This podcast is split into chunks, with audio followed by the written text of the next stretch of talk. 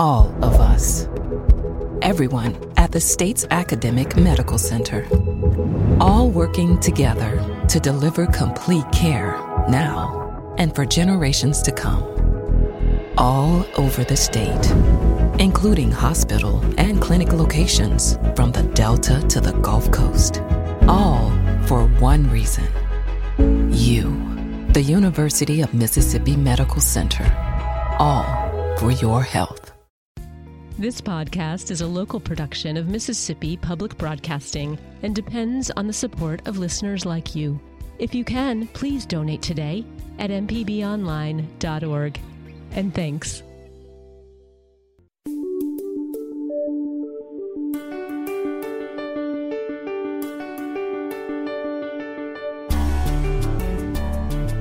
Good morning. This is Remedy on MPB Think Radio. I'm Dr. Jimmy Stewart, professor of internal medicine and pediatrics at the University of Mississippi Medical Center. We're going to be taking your calls during the hour concerning any kind of health care issues or topics that you need answered. You can reach us this morning by calling 1 877 MPB Ring. That's 1 877 672 7464. Or if you can't reach us this morning or think of something after the hour is over, you can always send us an email. You can send that to remedy at mpbonline.org. We try to respond back to you on those issues, but we also share those, if you give us permission, of course, with our larger audience because they are always great questions. Hope everybody is staying dry. I know people in southern Mississippi probably don't want to see any rain for a while, but uh, unfortunately, we are getting more of that over the next few days. Just remember to stay safe.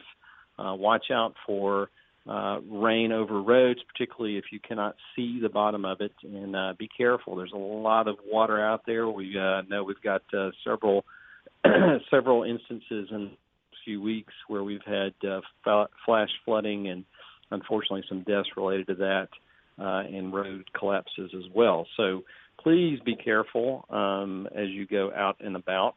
Um, that's one of the, the things that we always like to emphasize of safety, no matter what you're doing uh, here on Southern Remedy.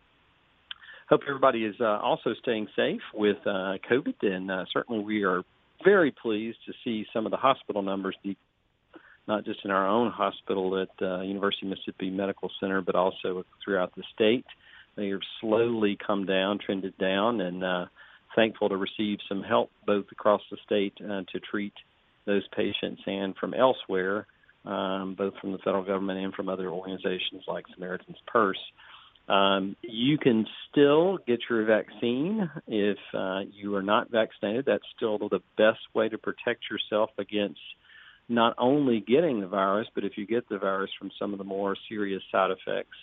And uh, you're certainly much more likely to have serious side effects, uh, particularly if you're in a higher risk group, that being older patients, if you're on anything that's um, that's affecting your immune system, or if you're being treated for cancer, all of those things can put you at a higher risk.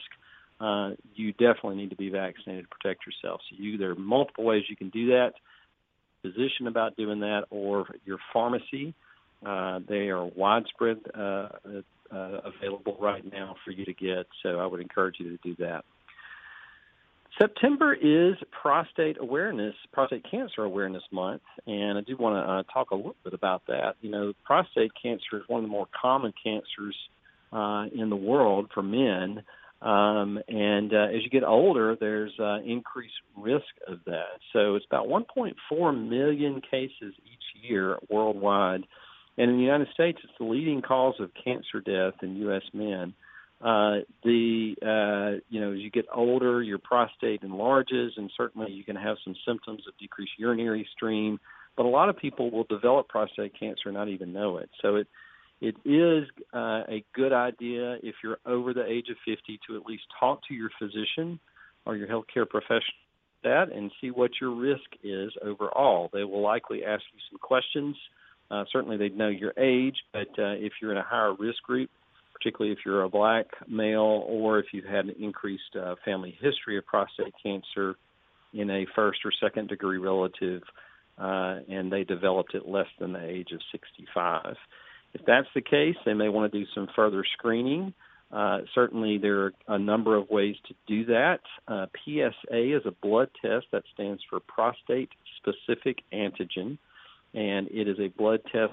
Those levels, that's a substance, a protein that your uh, that your prostate makes that can be detected in blood, and uh, they may look at that and your age and try to determine if it's elevated. If it is elevated, they may want to repeat that. There's lots of other things that might make that initial screening test elevated that aren't related to cancer. And if it's persistent enough, they may want to have a discussion. They're probably going to have a discussion with you about further uh, testing, uh, which can include a prostate biopsy uh, or imaging test to try to figure out if you do have prostate cancer. Good news if you if it is detected early, it's very treatable. It's a very slow growing cancer, so a lot of individuals, again, won't even know they have it. Um, there are a lot of different options for that in lower risk individuals, depending on the staging and the ag- aggressiveness of the tumor. You may be able to do surveillance, which is basically just sort of watching the PSA, doing some uh, some imaging studies to see if it's growing or if it's getting larger or spreading anywhere. There are also treatments anywhere from radiation therapy to brachytherapy. Those are sort of the implants that people talk about. And then, of course, the old radical prostatectomies or limited uh, removal of parts of the prostate uh, gland itself. So there's lots of different things you can do with that. But the main message this month is if you're over the age of 50, and certainly if you have a first or second degree relative that has had prostate cancer less than age 65, talk to your physician about that and see what type of screening test would be best for you uh, to uh, to receive. So certainly for males out there, myself included, that's something you should be uh, be aware of. This is Southern Remedy. The number to call if you have a question about any kind of health problem is one eight seven seven MPB ring. That's one eight seven seven six seven two seven four six four. Uh, another thing that's come up uh, recently that I've seen a couple of patients, uh, either one with follow up and one with a new diagnosis, is sarcoidosis. That's a uh, rather big word and it can be confusing, but here in the South we see a lot of that, particularly in individuals from the age of 20 to 60. So sarcoidosis is a an, a type of autoimmune disease where you basically can develop some nodules. We call them, in the fancy doctor terms, uh, case, non-caseating uh, granulomas. And basically, this is uh, scar tissue, if you want to look at that. But basically, it's encasing different things. Sometimes your body, in a natural way, they'll use those kinds of, of methods to in, encase certain bacteria, particularly bacteria that cause things like in sarcoid though your body is is uh, mistaking uh, you know something in your own body for that and it tends to affect your lungs most commonly but it can be uh, certainly can in, in, uh, affect your skin your joints your eye as well. So most of the symptoms are related to these uh, granulomas or nodules in your lungs. And uh, it typically will present again in young individuals about age 20 to 60 years of age. Uh, it affects females more than males, but males can get it too. And presents as a chronic cough or uh, shortness of breath. It can present with chest pain and sometimes with just a, a generalized feeling of fatigue, uh, and sometimes with weight loss too. And in those individuals, you you know, uh, chest X-ray sometimes can make the diagnosis, and then a, a biopsy of the actual granulomas or those little nodules. And uh, organ systems, again, the lungs are the biggest one. Sometimes it can affect the kidneys as well. It is very treatable. Um, about a third of patients will get better on their own, a third will get better with treatment, and a third will have persistent symptoms. But uh, steroids, at least for three months, is uh, the the best way to uh, initially treat this. And then in individuals that require treatment after that or to spare some of the side effects of steroids, there's lots of other medications that can help modulate your immune system. So things like methotrexate or uh, other medications that you take for um, for immune modulating responses. Um, if you do have this, it is uh, it is certainly can be treated by a number of individuals, but the most common uh, physicians that you probably would see would either be a lung doctor, that's a pulmonologist, uh, or an internal medicine doctor or a nephrologist if you're having kidney problems with it. So, uh, rheumatologists also uh, see this since it's an autoimmune type disease. So, you may be seeing one or multiple individuals. I know there are several places uh, you know, that have uh, that have multi-specialty clinics for sarcoidosis, but it, it is something that can be treatable. So if you're having a chronic cough and those other symptoms, go to your physician to get checked out about that, and uh, they can uh, do some further to uh, try and see if that's what you have.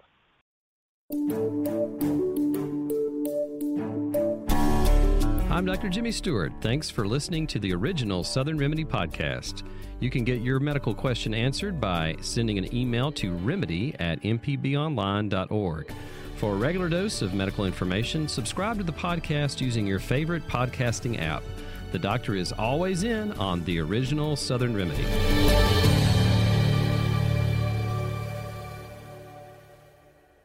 contractor ever tell you the price of something and it sounds so high you think, eh, maybe I'll try it myself? Some jobs just aren't that difficult, and yes, you can do it. If you want to find out how to do those things, listen to Fix It 101, podcast everywhere.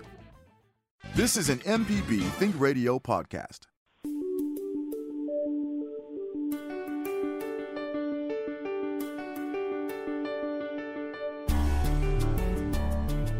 Southern Remedy on MPB Think Radio. Dr. Jimmy Stewart with you this morning, answering calls and questions, taking some emails too to go through those. Uh, any kind of health question that you have a question about, maybe it's a new medication that you're taking, over the counter medication, or new diagnosis, whatever it is, you can call us this morning. We'll try to get you the answers. The number to call is one eight seven seven MPB Ring.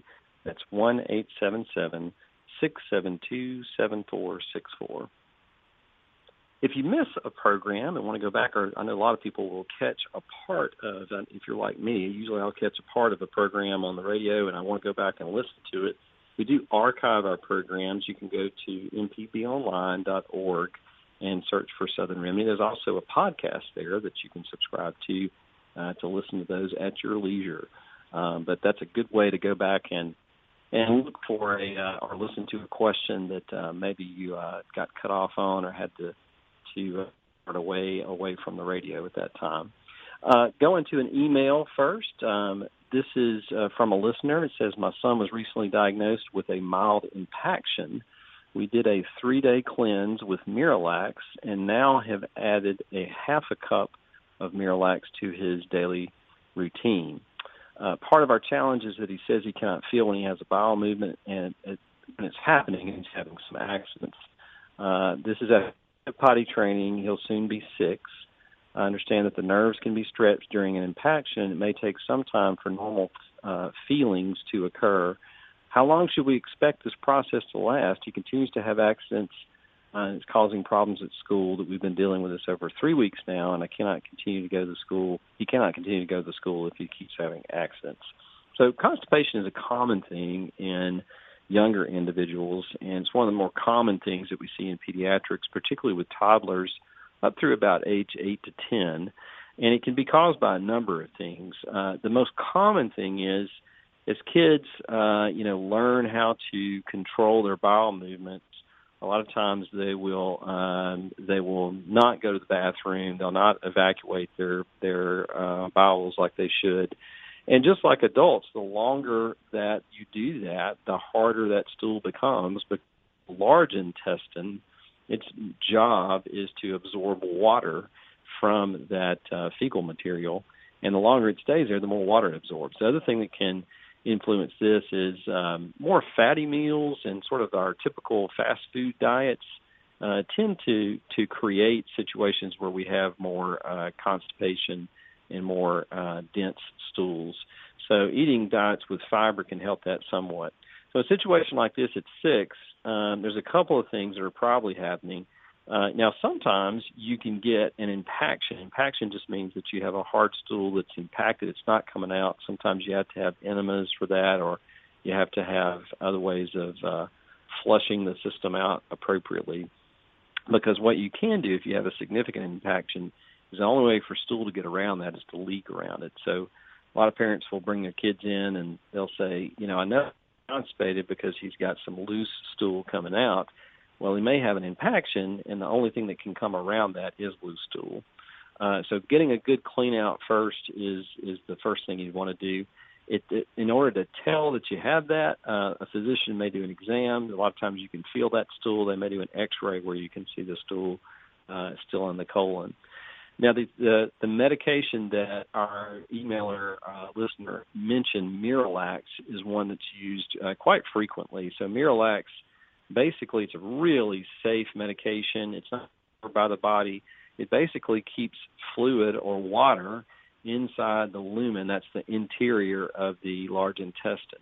So, it brings water into the intestine and uh, and loosens it up and you basically can uh, sort of titrate how much you need. There's a it's a powder that you can put in just about any liquid, uh, and certainly for a six year old, it's pretty easy to deal with. And what I will tell parents is give them a you know sort of the volume to start off with, and then to, to either decrease that or increase it depending on how stools are. So what we're what we're shooting for is a formed stool but still loose.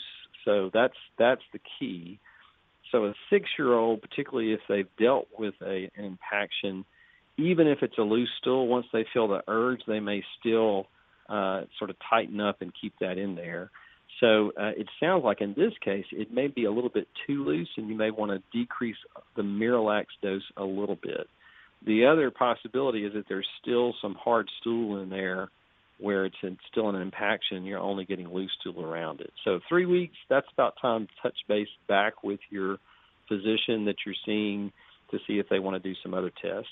Now, in younger individuals, less than the age of two, a lot of times there can be some other things that are going on with the actual nerves that are there uh, in the colon. Uh, there are some congenital uh, situations that might uh, put some some kids at risk for having that more long term. But generally, it can be treated it is more of a long term thing, um, and you do have to loosen that stool up because it, it, it, for a kid this age who's had chronic constipation problems, as far as they're concerned, nothing good ever came out of their bottom, and uh, they're just going to clamp down. And uh, the, unfortunately, the more they clamp down, the harder that stool gets. So making it loose, having regular bathroom breaks, um, and then sort of titrating that uh, Miralax also increasing the fiber content of uh, different foods that they eat. All those things can can uh, improve those symptoms.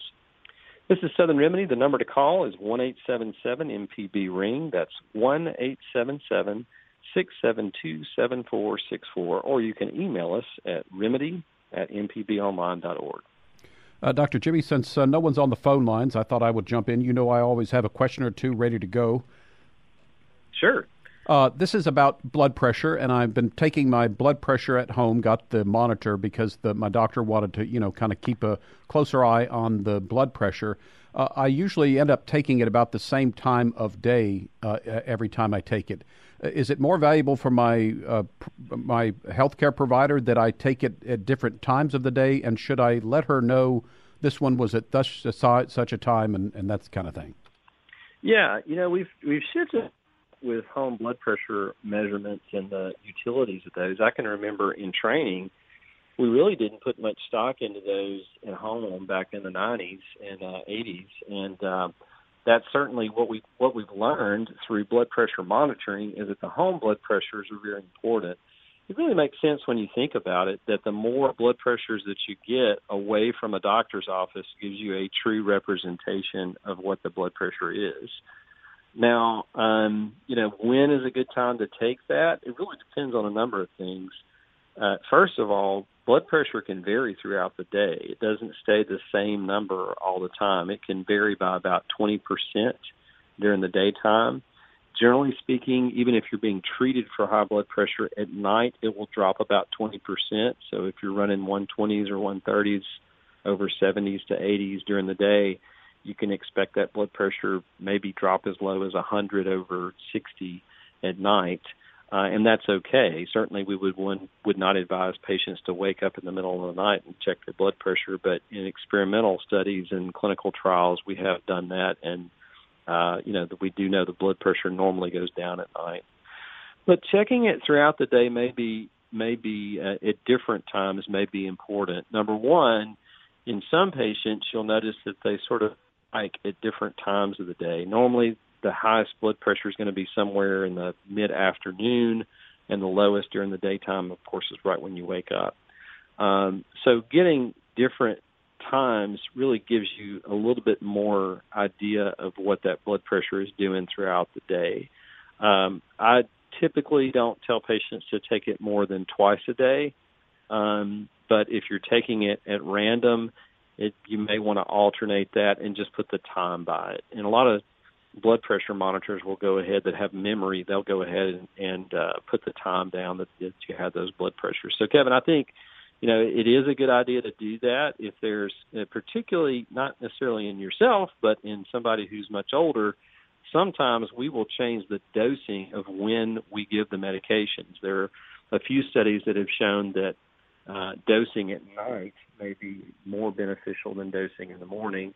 And certainly, if you have a medication that's starting to wear off, uh, you know, I have some patients that I'll dose some medications at night, some in the morning, sort of to split that up and give more of a 24-hour coverage for the blood pressure. But all those information you should give back to your physician. They may look at it and say, "Yeah, this looked great."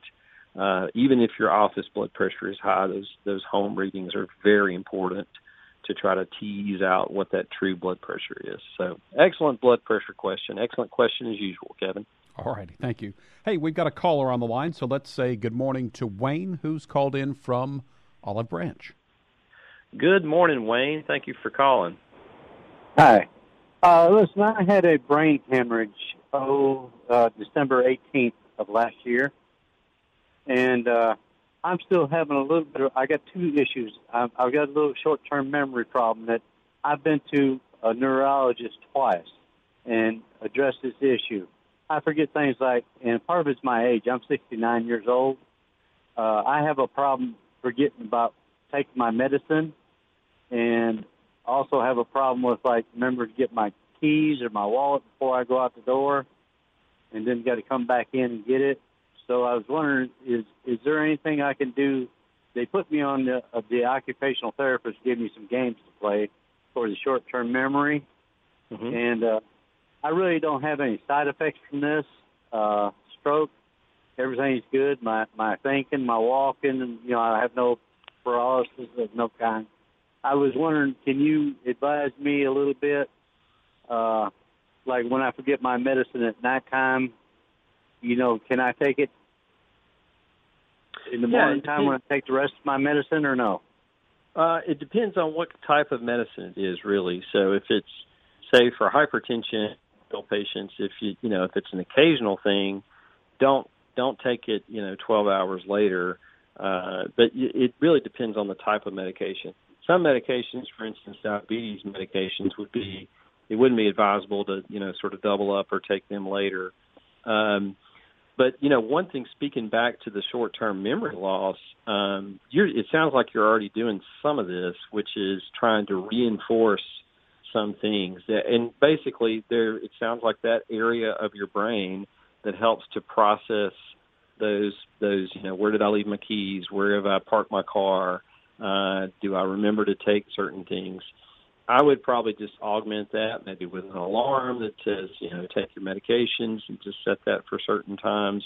Uh, there are actually tracking little tracking devices you can hook up to your phone now that uh, for your keys or your wallet even uh, that help and can help locate that.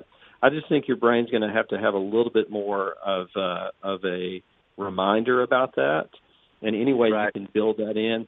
Now, the, what the occupational therapist is giving you is perfect because what we know now is that a lot of those. How long ago was that when you had the the stroke? Uh, December eighteenth of the of this past year. Yes. Okay.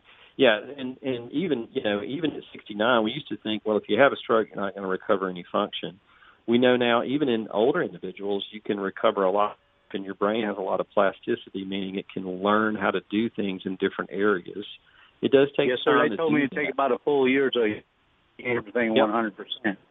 Yep. So, and that's that's encouraging. You know, you know I got to get my medicine, my keys. Uh, right. Like the garage door when I go and get in my car to go somewhere, uh, I've got to put a note on the on the door, a big note. You know, uh, eight and a half by eleven, close garage door. So I'll remember Yeah. to do it. Yeah, yeah, and that's fine. You know, you're just giving your brain, uh, you're retraining it uh, through all those things too, and uh, all those sort of mind games. You know, some people are like, "Well, I, that can't help, does it?" Yeah, it does. It helps to restructure those pathways in your brain. If you think of it like a computer, if you had a damage to your hard drive, you may have other areas that you can move that information over to and can preserve it. And your brain's really the same way, but I would check with your doctor on those medications, just on the because I'm not I don't know exactly what they are. Uh, some of them you may be able to take the next morning, and some of them, you know, it may not be worth it or may even be dangerous to do that. So I would just wait and see what they said. Right, right. Okay. Well, uh, both times I spoke about it to, I've been to the neurologist twice since I had the stroke, and Mhm. I've addressed this same issue, and I, I've not got it resolved. So I, I listen to you, and I think you're a very smart doctor. To tell you the truth. Oh, thank you. And well, I you know, certainly I listen every week to you, so I so I'm gonna try him today and see what he's got to say. Maybe I'm not doing something. Uh, as far as those uh, those things like on your keys, you know, locator for your key and wallet. Where where do you buy those? Do you get them off of Amazon and stuff? And what's yeah, it called? You can get uh you can get off I don't, I'm trying to I'm blanking on now I'm blanking on my memory. Uh so I can't remember the exact ones. I know Apple makes a couple of those that are really small and they attach to your key ring. Um so if you you know if you can go online to uh to apple.com they can they can do that and it can it can sync up with your phone. So uh, if you have an Apple device. So there may be others out there. I'm sure there are, but um, you know, tracking devices for keys. You can search for any of that probably and find it. But um, but yeah, that's the the more you use your your brain though, the the better be long term. I've been using it for 69 years. You think I'd have it down by now? that's right. That's right. Well, thank you, Wayne. We appreciate your call, and uh, I appreciate those kind words.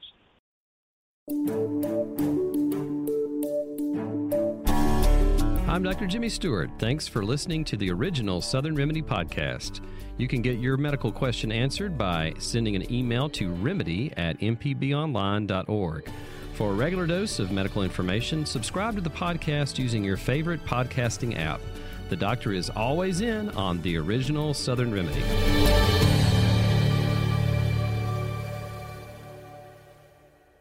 Hi, I'm Walt Grayson. You can now listen to the wild, weird, and wonderful stories of Mississippi with Mile Marker. Some of the big names that travel up and down the highways, obviously Elvis and Johnny Cash, and you had Jerry Lewis, Carl Perkins. Join me as we hit the roads of Mississippi on Mile Marker. Johnny Cash suggested that Carl write a song called Blue Suede Shoes. That was all kind of created with Aaron Amory. You can listen by going to mpbonline.org slash radio or by using your favorite podcasting app.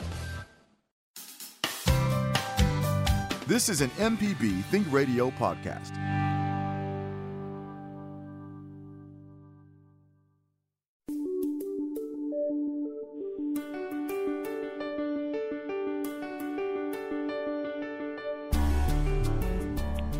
This is Southern Remedy on MPB Think Radio. Dr. Jimmy with you this morning, answering your calls and uh, any kind of questions that you might have about the health of yourself or others. You can reach us right now by calling one eight seven seven MPB Ring.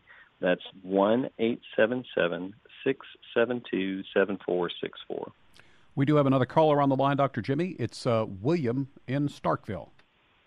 Good morning, William. Thank you for calling this morning. Good morning.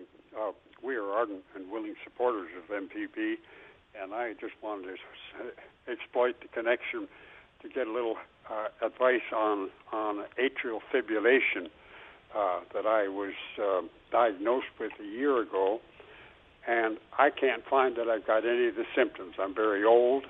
I have an irregular heartbeat, but I watched it on monitors in uh, uh, for some dental surgery for 25 years at least. Um, but uh, and I'm in good health.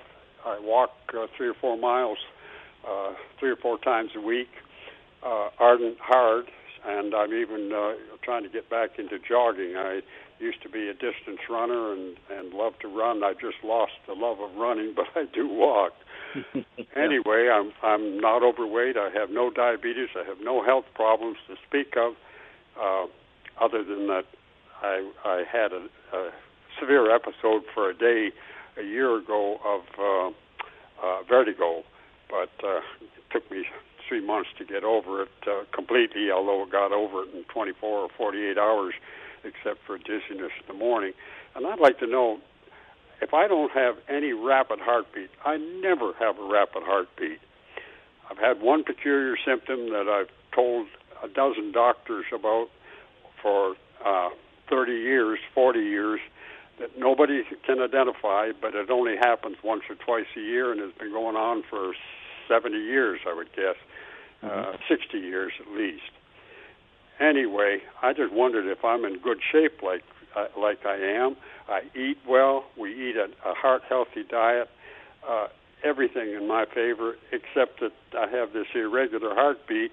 And all of a sudden, a year ago, uh, they uh, diagnosed uh, this AFib, and mm-hmm. uh, I want to know. I, I I can't believe I need to start taking medicine for it when I can still go out and, and jog uh, 200 yards or, or and walk miles. Uh, yeah. One time, twice this year, I walked five miles hard. Once in the yeah. in the real heat. So, so there's a couple of things with AFib. Uh, you nicely, William, you, you nicely outlined sort of what some patients experience, which is basically no symptoms. Sometimes it's just picked up on an EKG that you obtained for something else, or it might be an initial. It's picked up on the EKG. That's where the doctor right. diagnosed it from. Yeah. And uh, atrial fibrillation, for those of you who aren't familiar with it, so the top two, you have four chambers in your heart. The top two are the atria. The bottom two are the ventricles. Yeah, I'm intimately familiar with the mechanics of the heart. That's right. Intimate. Right. So, uh, so what happens, you know, and William, you know this, but our other listeners may not, is that those upper chambers are sort of quivering. They're not. Um, they're. They don't have a a synchronized uh, electrical impulse that goes through them, and they don't pump as well. And the risk with that over time, uh, e- even if it's like if it's coming and going, uh, is that you would develop a blood clot in those chambers because blood is pooling in there and not being pumped out appropriately, and then it would go downstream, uh, which downstream usually means your heart or your your head. So stroke is a big uh, is a big risk factor for that. There is a way to calculate that based How on a that number. be a problem if I if I'm walking hard three or four times a week? Uh, how can well, I? it certainly I it certainly helps. That's Yeah. dangerous in my at- atria. Yeah. So so the if, if the atria aren't pumping like they should, if they're not contracting and they're just sort of quivering, even if you're doing those other activities, you could have blood sitting there in the atria and they're not emptying out all the way. Um, so I, I'm trying to think of a of a way to to sort of to sort of a, an analogy for that. Uh, even if you're getting enough blood flow to the rest of your body, there still may, may be a little bit of, of pooling of that blood in the atria that then could have a clot that breaks off and goes downstream. So, uh, certain more active you are, the better. I would not, you know, advise that you cut back on anything. It Uh-huh. certainly sounds like you're eating well and, and the activities there, but you do need a, you know, a, a cardiologist to look at that probably and just to give you the risk. I mean, there, there's a number of factors that they're going to plug in, age being the one that's probably the biggest one, uh, and they can just give you the numbers of, of what's your risk of that happening. Um, Give now, there, general there is, general statistics. I- I'd like to know what the statistics are for somebody that's in excellent health and and has no other symptoms uh, at all. Uh, what what the threat is if, if it's only you know half a percent a year, uh, but they just say one percent or two percent. Uh, right. uh, Yeah, and it's and there's a there's a Eliquis, but uh, I haven't started taking it yet because I yeah. I worry about. If- I've, I've been in the habit of not being needing, never needing any uh, drugs or Right. medicine all my life, and so I haven't started taking this yet. Uh, right. Yeah, it's- going to it's, annoy my um, doctor, I'm sure. it, it, if and they probably wanted you to take that because of that risk score. So there's something called a uh, a CHADS VASC two score, and it uh, calculates based on all the other things that you have or don't have, what your overall risk is, and if it's high enough, that's the point where they would want you to, you know, be on anticoagulation like a blood thinner like Eliquis. What's that called? What's that? Uh, uh, I've never. Uh, they've it's never called a- it's called a- for me. Right. It's called a CHADS VASC. C H A. What's the second word? Chad. C H A D. I presume it is.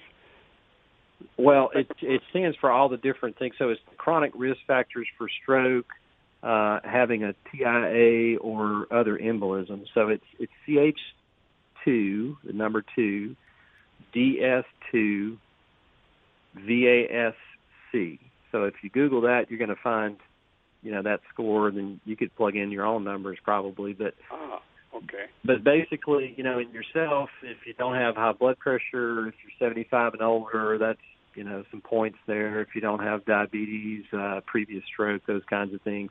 Um, so there's a lot of there's a point system. Basically, the more points you have, that sort of calculates your overall stroke risk and uh, thromboembolism. That's just those pieces of that clot going somewhere else um, over a one year period.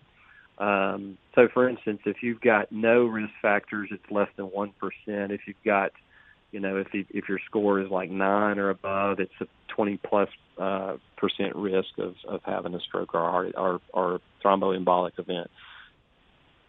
That that's that would be important to know that, and then maybe going back to your physician and saying, "Hey, what's my score?" And they're going to know it, and uh, or they should know it, and then they, you know, can tell you, you know, sort of what what you need to do there.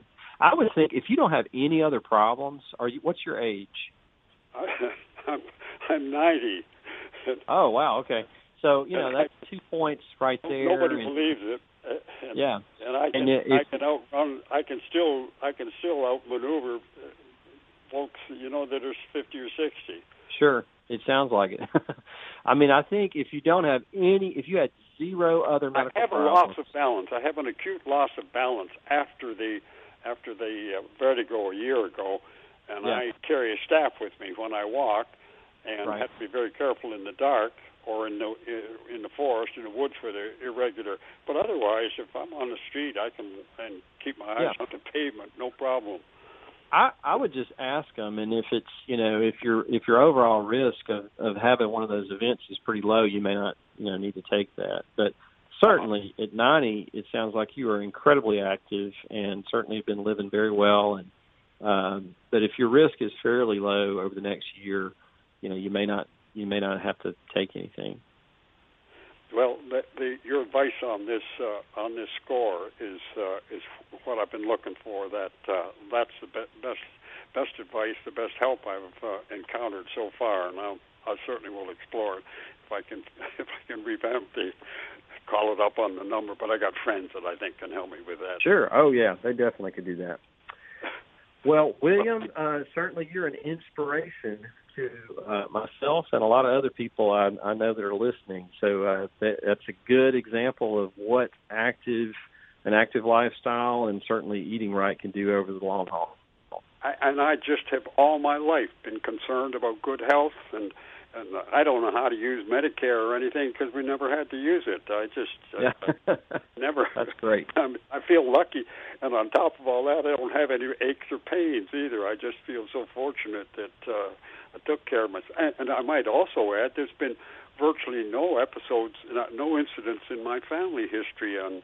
Uh, except one heart attack on on my mother's side of the family, among her half dozen brothers and sisters, and but no, and my family tends to live old. No, nobody's got to 100 yet, but they get to 90, 95. Well, well, William, you might just uh, be the first. It sounds like. Yeah.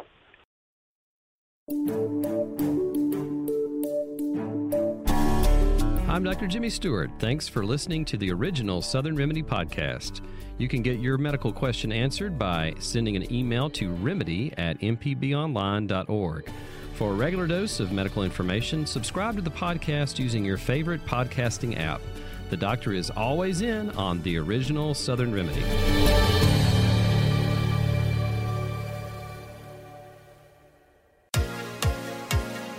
On Southern Remedy Healthy and Fit, you get information about foods you should eat to stay in good health and tips on how to stay active. I'm Dr. Josie Bidwell, host of Southern Remedy Healthy and Fit, and Associate Professor of Preventive Medicine at the University of Mississippi Medical Center. Listen to the show every Monday at 11 or subscribe to the podcast by searching for Southern Remedy with your preferred podcasting app.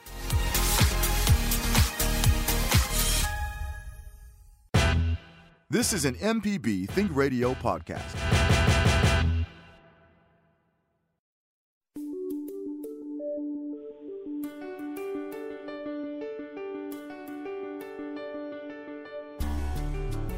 This is Southern Remedy on MPB Think Radio. Dr. Jimmy Williams this morning answering your calls. I've got some great questions about all kinds of different things this morning. The number to call is one eight seven seven MPB Ring.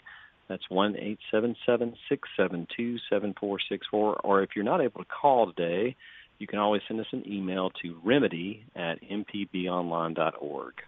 Dr. Jimmy, we got a couple of calls to wrap up the show. We'll go first to Gloria in Biloxi. Good morning, uh, Gloria. How are you this morning? Hey, just fine. Um, I have a couple of questions. Just a little history. I was diagnosed with ovarian cancer in uh, late 2017 and have been going on routine of, of chemo and such like that since then. And um, what I found out about the metastatic is the ovarian cancer is that it doesn't go away. It's I'm going to have it long term, and I'll need to be treated. But as a result of that, I've developed neuropathy in my feet. Now, is that just mm-hmm. the settling of the toxins and stuff like that in my feet? And is this something that can be eventually reversed? Yeah, a lot of uh, the treatment, it's probably from the treatment. Uh, so, a lot of the things that are used in cancer treatment, including ovarian cancer, have some toxicities, long term toxicities with them. Some of the uh, platinum uh, and uh, Taxol derivatives can do that. Mm-hmm. Um, exactly. And uh, there's a there's a number of them that if you took cisplatin or if it was something that was similar to that, but um, that there are a number of them that do cause some peripheral neuropathy. Uh, now there there are some things that can treat that. I don't know if they've tried Neurontin, which is uh, a uh, a medication mainly for the pain related to neuropathy, but sometimes that's beneficial. Um, you know, and, and the odd thing about this is I don't have pain. It's not pain. It's like total Yeah. numbness. Yeah. I, I say it's like Yeah. it's like a sock that's on too tight. I, I Yeah. don't have any Yeah. pain whatsoever, but I'm uh, concerned about losing the feeling and not being able to drive effectively. So that's, Yeah, that's my I- major concern. Right. I would, uh, and you got to be careful with that also with any kind of injury to the to your feet um, that you you know check them often. Uh, Neurontin may give you some relief, but typically, you know, just to be honest with you, I hadn't seen uh, that it's been as beneficial in this situation. Um, some of that is uh, self-limiting over time. In other words, it may get better over time. Uh, but the biggest thing is making sure that you're not, you know, damaging your feet at all. And you can work with physical therapy to try to retrain your body to, to, you know, to to do some of those things that you may lose a little bit of uh, of, of the ability to do just because of the loss of sensation. But Mhm. unfortunately, a lot of those are permanent in nature. You just sort of have to see what's happening and try a couple of things to try to So improve it's that. It's not function. reversible. It's not something that's gonna. I'll, I'll be able to detox, feet soak, and stuff like that, and it'll go away. It's Uh, it's not not really. I mean, it, it, what really is is damage to the nerves, which can take time to to regain some of that function, and in some situations you never regain that. So, um, uh, it may may not have been the the information you you wanted to hear, but um, certainly that's I'm shooting straight with you on that. Um, Well, but, that, I appreciate that. That's always yes. yeah, but but you do Okay. do talk to them about maybe something like Neurontin. That might be worth a shot just to see if it can uh, can uh, decrease the the numbness. Yeah, I started uh, gabapentin, so I'm waiting to see what what, Yeah. what that Yeah. Has to Yeah, offer. that's the that, in and that's the that same thing as the as the Neurontin. Yeah, so that's that's Okay. perfect. All right, All so right, I'm Gloria. stuck with it. you hang in there, and thank uh, you so certainly much. you're I you're beating will. the odds there. Okay, thank you. Yes, ma'am. Thank you for calling. All right, Dr. Jimmy, let's uh, wrap things up. Sue, our friend from Beaumont, has called in. Good morning, Sue. You hang in there, and uh, certainly you're, I you're beating the odds there. Okay, thank you. Yes, ma'am. Are you there, Sue? All right, Dr. Jimmy, let's uh, wrap things up. Sue, our friend from Beaumont, has. Uh, Hey, hang on, Dr. Sue, Jimmy. Let's you? see if we can get Sue on the line. Okay. All right. I, I won't ask you a stupid question, but uh, uh, but that's why I'm waiting till last because it's stupid. But anyway, I wondered how how long after a person dies from from COVID does that virus last in the body? I called one time and you said it dies when the body dies, but that that virus is so sneaky and persistent. What what? If, I'm thinking about funeral home workers. How, how do they do they treat the bodies as if it were just like a regular death, or how? What happens there? Yeah, no, that's not a stupid question. It's actually a good question. Um, more about this as as the virus has gone along. Un unfortunately, if we have a death from uh, if you have a death from COVID, um, you know, you, you really it can be transmitted from body fluids, um, particularly body fluids from the nasal passages and bloodstream um, immediately following death. Uh, so there there are still some procedures in place to uh, use the same type of, of personal per- equipment that medical professionals do. So the handling of the body after death is is a little bit different. Uh, It's not too much different from some of the other viral illnesses that we have. Now, after you have all those tissues die, the virus dies with that. So it's not a long, you know, it's not going to be uh, uh, that contagious. And certainly, if uh, the person's not breathing anymore, that's not contagious. Uh, you know, to be transmitted in the air or droplets. So uh, what we're what we're seeing now is, you know, uh, initially, uh, just because we didn't know, uh, cremation was was a choice for a lot of people. Uh, the embalming process, as far as I know, they have re- resumed that and are doing that on uh, individuals who have died from COVID. There's still a lot of precautions, you know, just in case. I mean, you don't want to expose uh, anybody uh, uh, to, to COVID uh, in that manner. So, you know, certainly open caskets would not be as as uh, um, as as recommended than closed. But it, as far as what I've heard, uh, you can still have a funeral, you can still have a body in a casket. That's and uh, certainly the people who deal with um, uh, individuals who have died of any cause uh, take those precautions. So um, uh, that they would have the right equipment on and shouldn't be any increased risk. But that is not a stupid question, Sue. That is an excellent question. I, it, what reminded me of that was I saw a, a show a long time ago on National Geographic, and it showed them digging, showed scientists and researchers and historians digging into a a pit they found in England where they a mass of bodies had been found, you know, from the Black Death, and they were all wearing yeah. hazmat suits. And I wondered how Yeah. long did they think that the, the Black Death would ha- would have affected them? Yeah, bubonic plague is a little different. So it can it can lie dormant. Most viruses though are killed pretty quickly, uh, but certain bacteria can live for centuries. You can dig a corpse back up from ancient Egypt, and if they had TB or some other mycobacterium, you could potentially get that. Um, so there are some things that can hang out a long time, but viruses, thankfully, they they don't. Thanks for listening to this MPB Think Radio podcast. MPB depends on support from listeners, so if you can, please contribute today at mpbonline.org.